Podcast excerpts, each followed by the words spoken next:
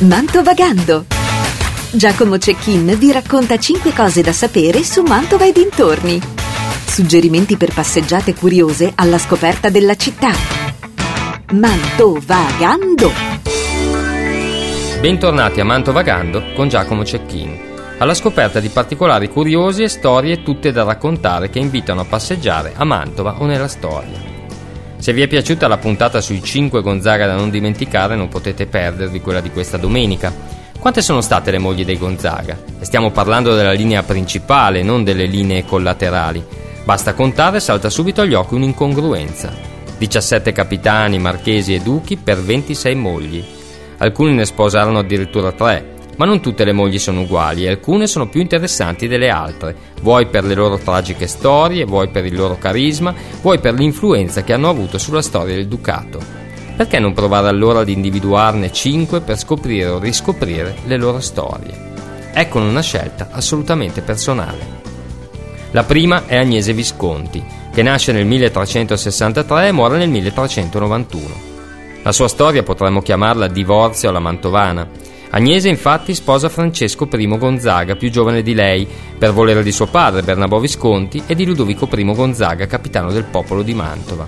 In questo modo le due famiglie vogliono cementare l'alleanza che le unisce, ma le cose non sempre vanno come devono e Bernabò viene catturato e ucciso da suo nipote Giangaleazzo che prende il potere su Milano.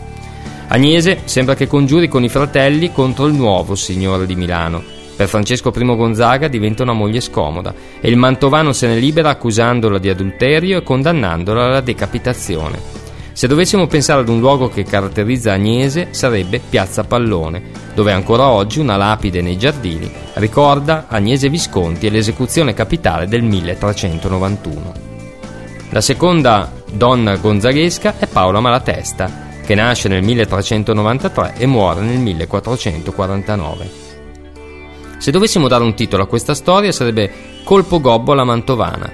Ebbene sì, Paola sposa Gianfrancesco Gonzaga rinforzando i rapporti tra i Malatesta e la famiglia mantovana. Altre due donne dei Malatesta erano arrivate a Mantova come spose di Luigi, il capostipite, e di Francesco I Gonzaga, la seconda moglie dopo la decapitazione di Agnese Visconti. Paola non è bellissima e porta anche il segno della gobba che aveva afflitto alcuni dei Malatesta e che da lei partirà e affliggerà anche molti dei Gonzaga. Basti ricordare tra i malatesta il famoso Gianciotto che uccise la moglie Francesca per la tresca con il fratello Paolo, di cui parla Dante nella Divina Commedia. Ma Paola ha grandi capacità e cultura.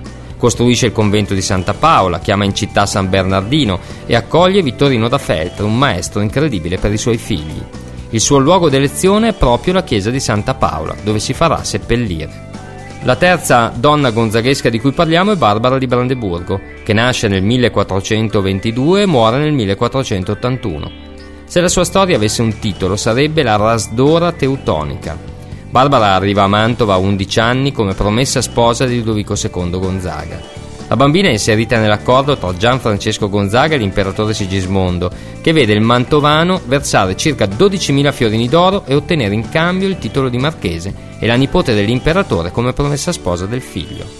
Barbara la conosciamo tutti per l'effigie della Camera degli Sposi, con la sua acconciatura particolare, ma soprattutto con lo sguardo attento che tutto osserva. Una madre che ama i figli sopra ogni cosa e lo dimostrerà quando, morto il marito Ludovico II nel 1478, sarà lei a dare indicazioni su come dividere il marchesato tra i figli, sostenendo di conoscere le volontà del marchese vista la mancanza del testamento. Per vedere Barbara basta andare proprio nella camera degli sposi, circondata dai figli e con lo sguardo fisso sul marchese. La quarta donna gonzaghesca è una fuoriclasse, è Isabella d'Este, che nasce nel 1474 e muore nel 1519. Potremmo intitolare la sua storia come Litigi e scaramucce in salsa mantovana. Isabella arriva a Mantova a 16 anni nel 1490. Avrebbe voluto sposare il milanese Ludovico il Moro, perché Mantova le stava piccola, troppo simile a Ferrara e senza la possibilità di realizzare pienamente le sue ambizioni ma la storia non va sempre come si vuole e lei sposerà il marchese di Mantova, Francesco II. Un menage litigarello, dove Isabella fa la parte della persona coltissima e di grande visione, e il marito dello zoticone dedico solo alla guerra, ai cavalli e alle donne, e non sempre in quest'ordine. Se tuttavia andiamo oltre gli stereotipi, questa coppia sarà una di quelle di maggior successo del 400 e porterà a compimento tutti i suoi obiettivi. Il titolo di duca per il primogenito Federico, il ruolo di cardinale per il secondogenito Ercole, che sfiorerà il papato, e il governatorato di Milano per il terzo figlio Ferrante. Se volessimo incontrare idealmente Isabella dovremmo entrare nei suoi appartamenti, in particolare nello studiolo e nella grotta, sia in quelli originali del castello di San Giorgio, sia in quelli vedovili al piano terra di Corte Vecchia. Ma concludiamo con Margherita Farnese, che nasce nel 1567 e muore nel 1643. Il titolo della storia potrebbe essere Un bel matrimonio non risolve i problemi. Tra i Gonzaga e i Farnese non corre buon sangue, soprattutto da quando nel 1500 Papa Paolo III fu acerrimo nemico del cardinale Ercole e il figlio del Papa Pierluigi fu ucciso nel 1547 a Piacenza con il forte sostegno di Ferrante Gonzaga. Capite che con dei presupposti così non si va da nessuna parte. Allora perché non pensare ad un bel matrimonio per chiudere i conti col passato? Vincenzo, figlio di Guglielmo Gonzaga, sposa allora Margherita, figlia di Alessandro Farnese ma il matrimonio non funziona perché i figli non arrivano. Arriverà addirittura il futuro San Carlo Borromeo da Milano per sciogliere il matrimonio. Vincenzo torna libero sul mercato e sposerà Eleonora de' Medici, dopo una prova di virilità che lo rende lo zimbello di tutta Europa, mentre Margherita tornerà a Parma per entrare in monastero, togliendosi alcune soddisfazioni.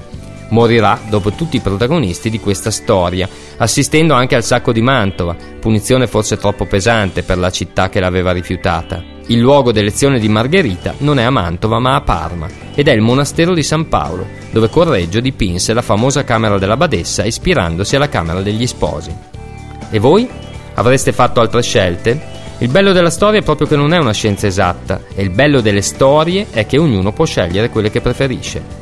Giacomo Cecchin tornerà con Manto Vagando la prossima domenica sempre alle 9.30 e in replica alle 18.30 su Radio Base sarà l'ultima puntata prima della pausa estiva e la dedicheremo, visto il caldo di questi giorni, alle fontane dove dissetarsi in giro per Mantova. Buona domenica e alla prossima puntata. Mantovagando. Giacomo Cecchin vi racconta 5 cose da sapere su Mantova e dintorni. Suggerimenti per passeggiate curiose alla scoperta della città. Mantovagando.